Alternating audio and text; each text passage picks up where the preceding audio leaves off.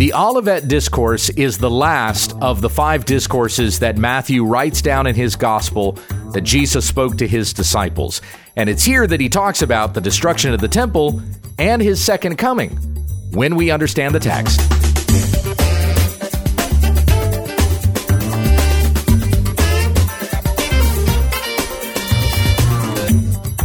This is When We Understand the Text, a daily Bible study in the Word of Christ that men and women of God may be complete, equipped for every good work. Tell your friends about our ministry at wwutt.com. Here's your teacher, Pastor Gabe. Thank you, Becky. In our study of the Gospel of Matthew, we are in the last of Jesus' five discourses in this Gospel, and that is the Olivet Discourse, where Jesus is on the Mount of Olives telling his disciples what to expect concerning the destruction of the temple and then what to expect concerning his eventual return and the end of the world. Let's come back to the discourse, picking up where we left off yesterday. So I'm in Matthew 24, beginning in verse 15 and reading to verse 28. Hear the word of the Lord. Therefore, when you see the abomination of desolation which was spoken of through Daniel the prophet, standing in the holy place, let the reader understand, then those who are in Judea must flee to the mountains. Whoever is on the housetop must not go down to get the things out that are in his house. And whoever is in the field must not turn back to get his garment. But woe to those who are pregnant and to those who are nursing babies in those days. But pray that your flight will not be in the winter or on a Sabbath, for then there will be a great tribulation, such as has not occurred since the beginning of the world until now, nor ever will. And unless those days had been cut short, no life would have been saved, but for the sake of the elect, those days will be cut short. Then, if anyone says to you, Behold, here is the Christ, or there he is, do not believe him. For false Christs and false prophets will arise and will show great signs and wonders, so as to deceive, if possible, even the elect. Behold, I have told you in advance. Therefore, if they say to you, Behold, he is in the wilderness, do not go out or behold he is in the in the inner rooms. Do not believe them. For just as the lightning comes from the east and appears even to the west so will be the coming of the son of man. Wherever the corpse is there the vultures will gather. So to remind you again of our outline in this particular section yesterday we looked at verses 1 through 14 and this is what kicks off this particular discussion between Jesus and his disciples. They have left Jerusalem. On their way out, the disciples were amazed at the temple structure and all of the buildings around it. And Jesus said to them, Do you not see all of these things? Truly I say to you, not one stone here will be left upon another, which will not be torn down. And that's Jesus telling them about the destruction of the temple that's going to come 40 years from the time that they are considering these things. Then in verse 3, he goes up on the Mount of Olives. Remember, all of this is taking place in that week that Jesus is going to be crucified. Jesus had just been teaching in the temple. That was the, the, the, all of these things right here that we're reading about have happened on a Tuesday. And so then later on, Thursday, he's going to come back to Jerusalem, have his last supper with his disciples. He's going to be arrested late that night. He's crucified on a Friday. So this is all happening in that week. As he goes back and forth between Jerusalem and Bethany, Bethany is where he's staying, which is on the other side of the Mount of Olives. So here he's gone up on the Mount of Olives as they're heading back to Bethany. And there on the Mount of Olives, they can overlook all of Jerusalem and even see the temple. So, having just said that all these stones are going to be thrown down, not one stone will be left on top of another, the disciples come to him on the Mount of Olives and say to him privately, I think it's in Mark's gospel, it says it's only Peter, James, and John that actually ask him this question. But anyway, they ask him, Tell us when will these things happen and what will be the sign of your coming and of the end of the age? Now, the disciples think, I said this yesterday, but the disciples think that the destruction of the temple is also the end of the world. Like they're conflating the two events when they ask this question. When will these things happen? What Jesus just said about the temple being torn down, and what will be the sign of your coming and of the end of the age? If the temple's not here, what's the sign of your coming? And then they also equate that with the end of the age, because if the temple is torn down, that's got to be the end of the world. Jesus, in his response, says to them, first of all, not to be alarmed when you hear of wars or even earthquakes and famines happening in the world. Don't think of those things as being the end. And that's what we read yesterday, verses 4 to 14. The Jews could not imagine a time without the temple, especially as huge as the temple was, the temple having been built by Herod. They, they did not have a great relationship with the Romans, but they just did not imagine that the Romans were going to fight against the Jews and tear the temple down. They did they did could not fathom that this would take place. So if the temple's going to be torn down and we can't sacrifice anymore, that's got to be the end of the world. That's what the disciples are thinking. Now, there's going to be chaos in the world when all that happens. So Jesus says, don't let these wars and rumors of wars convince you that this is the end of the world. This is not yet the end. There's even going to be famines and earthquakes in various places. There were there were famines and earthquakes during the days of the apostles.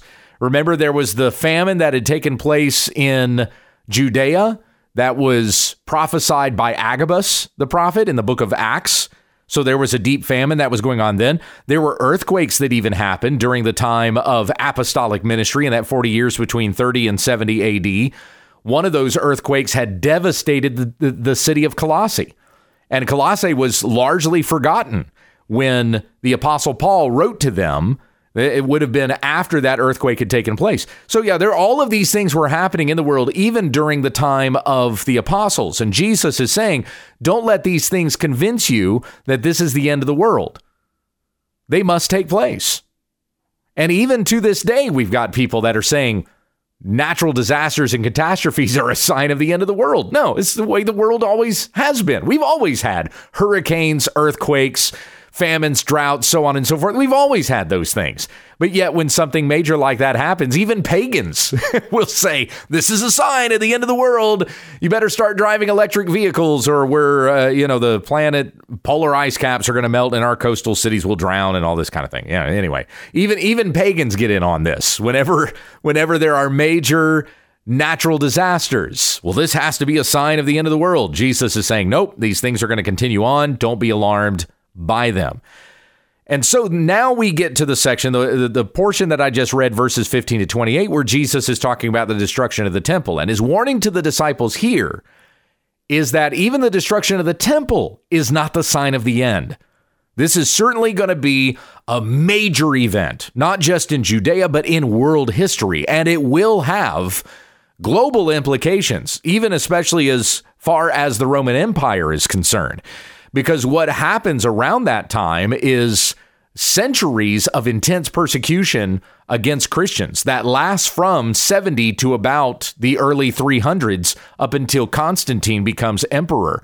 So there's a couple of centuries there where Christians are heavily persecuted in the Roman Empire. And I think that's hinted at in what Jesus prophesies here. I'll, I'll kind of show you the part. But it's in this section where Jesus talks about the destruction of the temple and then says to them, Even this is not the sign of the end of the world. It's not even the sign of his coming. There are some who will take the Olivet discourse that we're reading here, and they will say that all of this just has to do with his return. And there are others that will say that this discourse just has to do with the destruction of the temple and that Jesus will even return shortly after the destruction of the temple. These are the, the hyper preterists that will say that Christ had already returned. He did return in 70 AD with the destruction of the temple. That's wrong too. And Jesus is even saying here that the destruction of the temple is not the sign of the end, that his coming is going to be a separate event that will take place long after the destruction of the temple. I think the hints are even given here in Matthew that it's going to be sometime after the temple falls that Jesus will return. But there is a section here in this portion that tends to it tends to fuel the confusion. As I said yesterday, there's no reason for this to be so mysterious. We have our different end times views that we read into this and make it confusing. But really, the outline of Matthew 24, I think, clarifies the chapter in and of itself. There's some details in there that can be confusing, and I'll give you the different interpretations of them. But overall, the layout of the chapter itself really demystifies a lot of the confusion that tends to come from Matthew 24. Because once again, we have 1 through 14. Wars and disasters are not a sign of the end. 15 to 35, the destruction of the temple is not a sign of the end. And then 36 to the end of the chapter, verse 51, Jesus is saying, just because you haven't seen the end doesn't mean it isn't coming. So, back to verse 15. Jesus says, Therefore, when you see the abomination of desolation which was spoken of through Daniel the prophet standing in the holy place, let the reader understand, then those who are in Judea must flee to the mountains. Now, the abomination that causes desolation is referenced in Daniel 11 and in Daniel 12. And the Jews really thought that prophecy had already been fulfilled with Antiochus Epiphanes IV, who desecrated the temple in 167 BC. And we actually read about this in the Apocrypha. So the Apocrypha has some historical things to it. They're not inspired books. You know, we're talking about those books that were written between the Old Testament and the New Testament. The Catholics include them in their Bible, but these were not divinely inspired books. They do contain some valuable history to them, but uh, but that's it. We we don't include them as part of canon because they were not Holy Spirit inspired. But it's in the books of 1st and 2nd Maccabees that you read about this event that happens with Antiochus IV coming into the temple and desecrating the temple by sacrificing a pig on the altar. And Antiochus Epiphanes even thought of himself as a god, which was why he called himself Epiphanes, that he was God incarnate. He, he was a God that had appeared in human flesh. That was Antiochus's claim. So here he erects uh, a statue of Zeus in the temple and he sacrifices a pig on the altar. This is what everybody thought to be the fulfillment of Daniel's prophecy regarding the abomination of desolation. And a lot of commentaries that you read, including Matthew Henry's and, and John Gill's, even they will make reference to the fact that the abomination of desolation is talking about Antiochus. But Jesus references it here. And this surely would have been startling to the disciples who were asking him about this. Because Jesus is saying the, uh, the abomination that causes desolation is going to stand in the holy place. And they're going, whoa, whoa, wait, what? What? That already happened. That happened over 100 years ago, almost 200 years ago. And you're saying it's going to happen again? And yeah, the Romans were going to come in and they were going to erect their banners and they were going to bring in their desecrations into the temple. And so Jesus is saying, yeah, there was a fulfillment of this that happened with Antiochus, but it's going to happen again. The totality of everything that Daniel prophesied has not yet come to fulfillment. The abomination of desolation is going to stand again in the holy place. And when that happens, this is Jesus talking about the destruction of the temple. When it happens that the abomination is there, then those who are in Judea must flee to the mountains. Now, once again, this is this is one of those hints that we can pick up on understanding that Jesus is not talking about his return. He's talking about the destruction of the temple. He's not talking about his return. If he was talking about his return, why would they flee to the mountains? That doesn't make any sense. So he's talking about when the Jewish Roman war will happen. Flee from that. Don't try to get involved. Get away from it. Those things are going to happen because God is ordained to bring those things about. Whoever's in Judea, flee to the mountains, get out of there. God is bringing it about that Jerusalem is going to be sacked and the temple is going to be destroyed. This must happen because God is bringing sacrifices to an end. This is even talked about in Hebrews 8, and Hebrews was written in that 40 year time between Jesus' ascension and the eventual destruction of the temple. And in Hebrews 8:13 it says, when he said a new covenant, he has made the first covenant obsolete, but whatever is becoming obsolete is growing old and is ready to disappear. There were still temple sacrifices that were going on during the time that the gospel was being preached in that 40 year period of apostolic ministry, but God was going to bring all sacrificing in the temple to an end. The way a person comes to God is no longer through the temple, no longer through a priest, no longer on Yom Kippur, one single day, the Day of Atonement. It was going to be every day through Jesus Christ. That is how we come to God.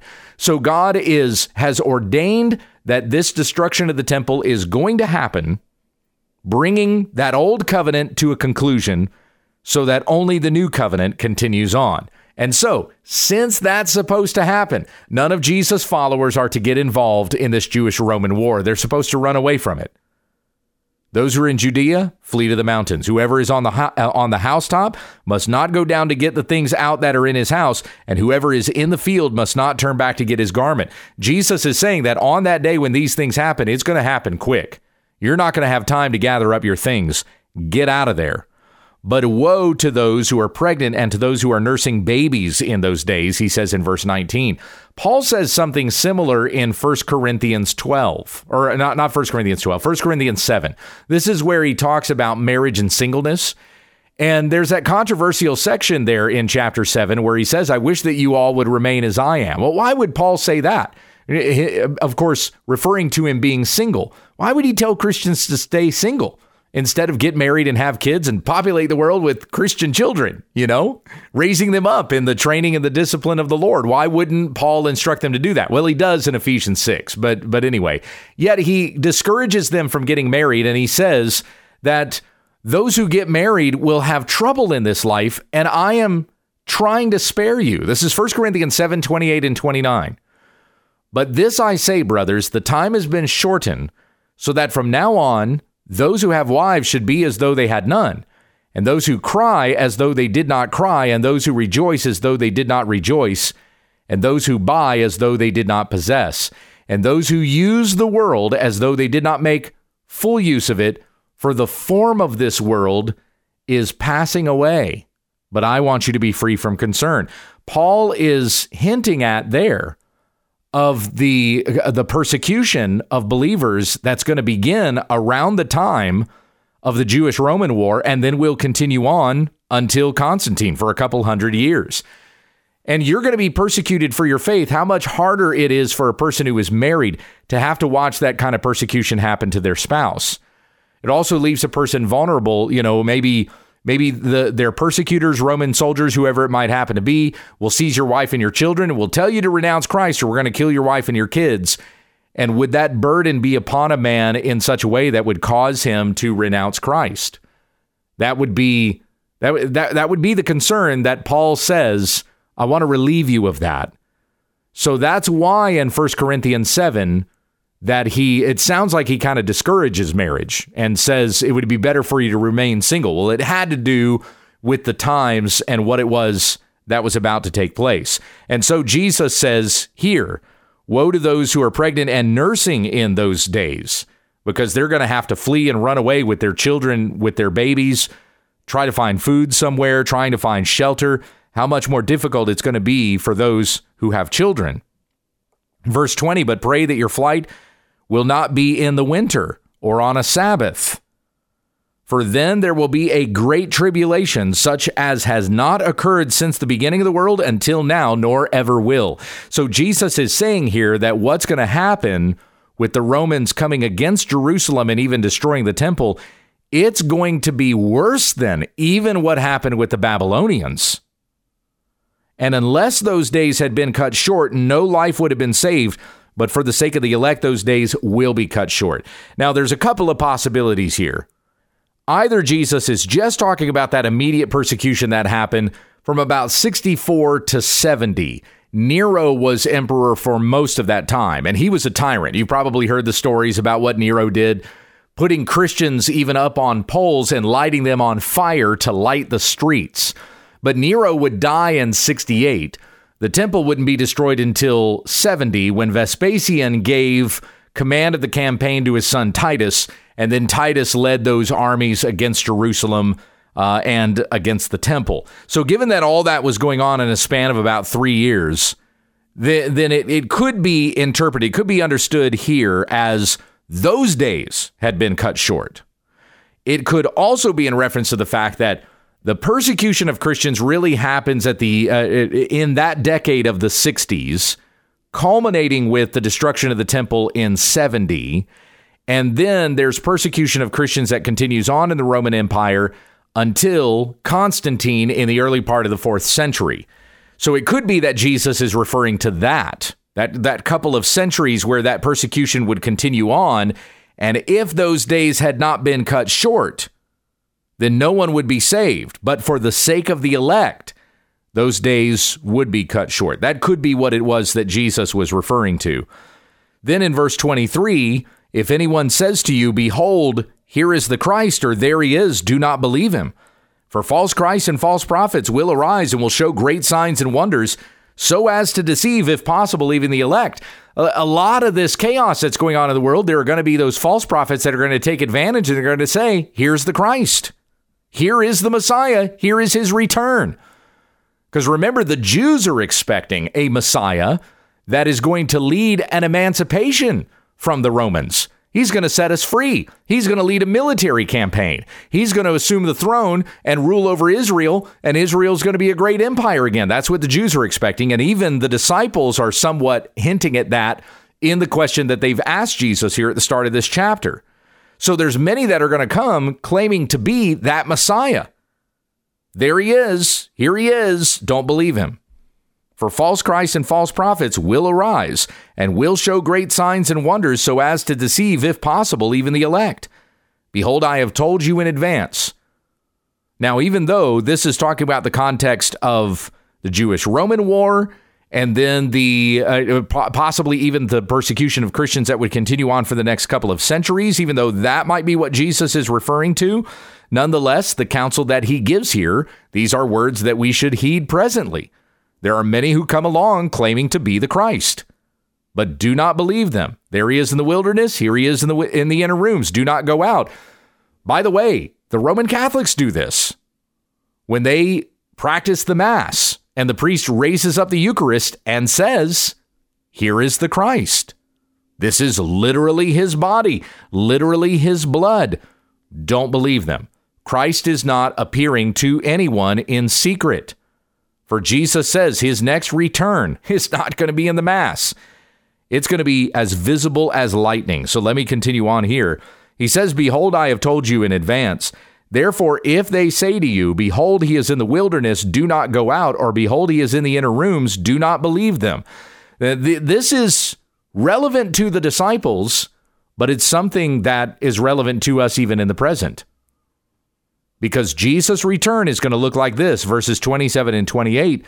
For just as the lightning comes from the east and appears even to the west, so will be the coming of the Son of Man. Wherever the corpse is, there the vultures will gather. And I don't think there's anything terribly cryptic about that particular line, although different commentators will have different interpretations of wherever the corpse is, the vultures will gather.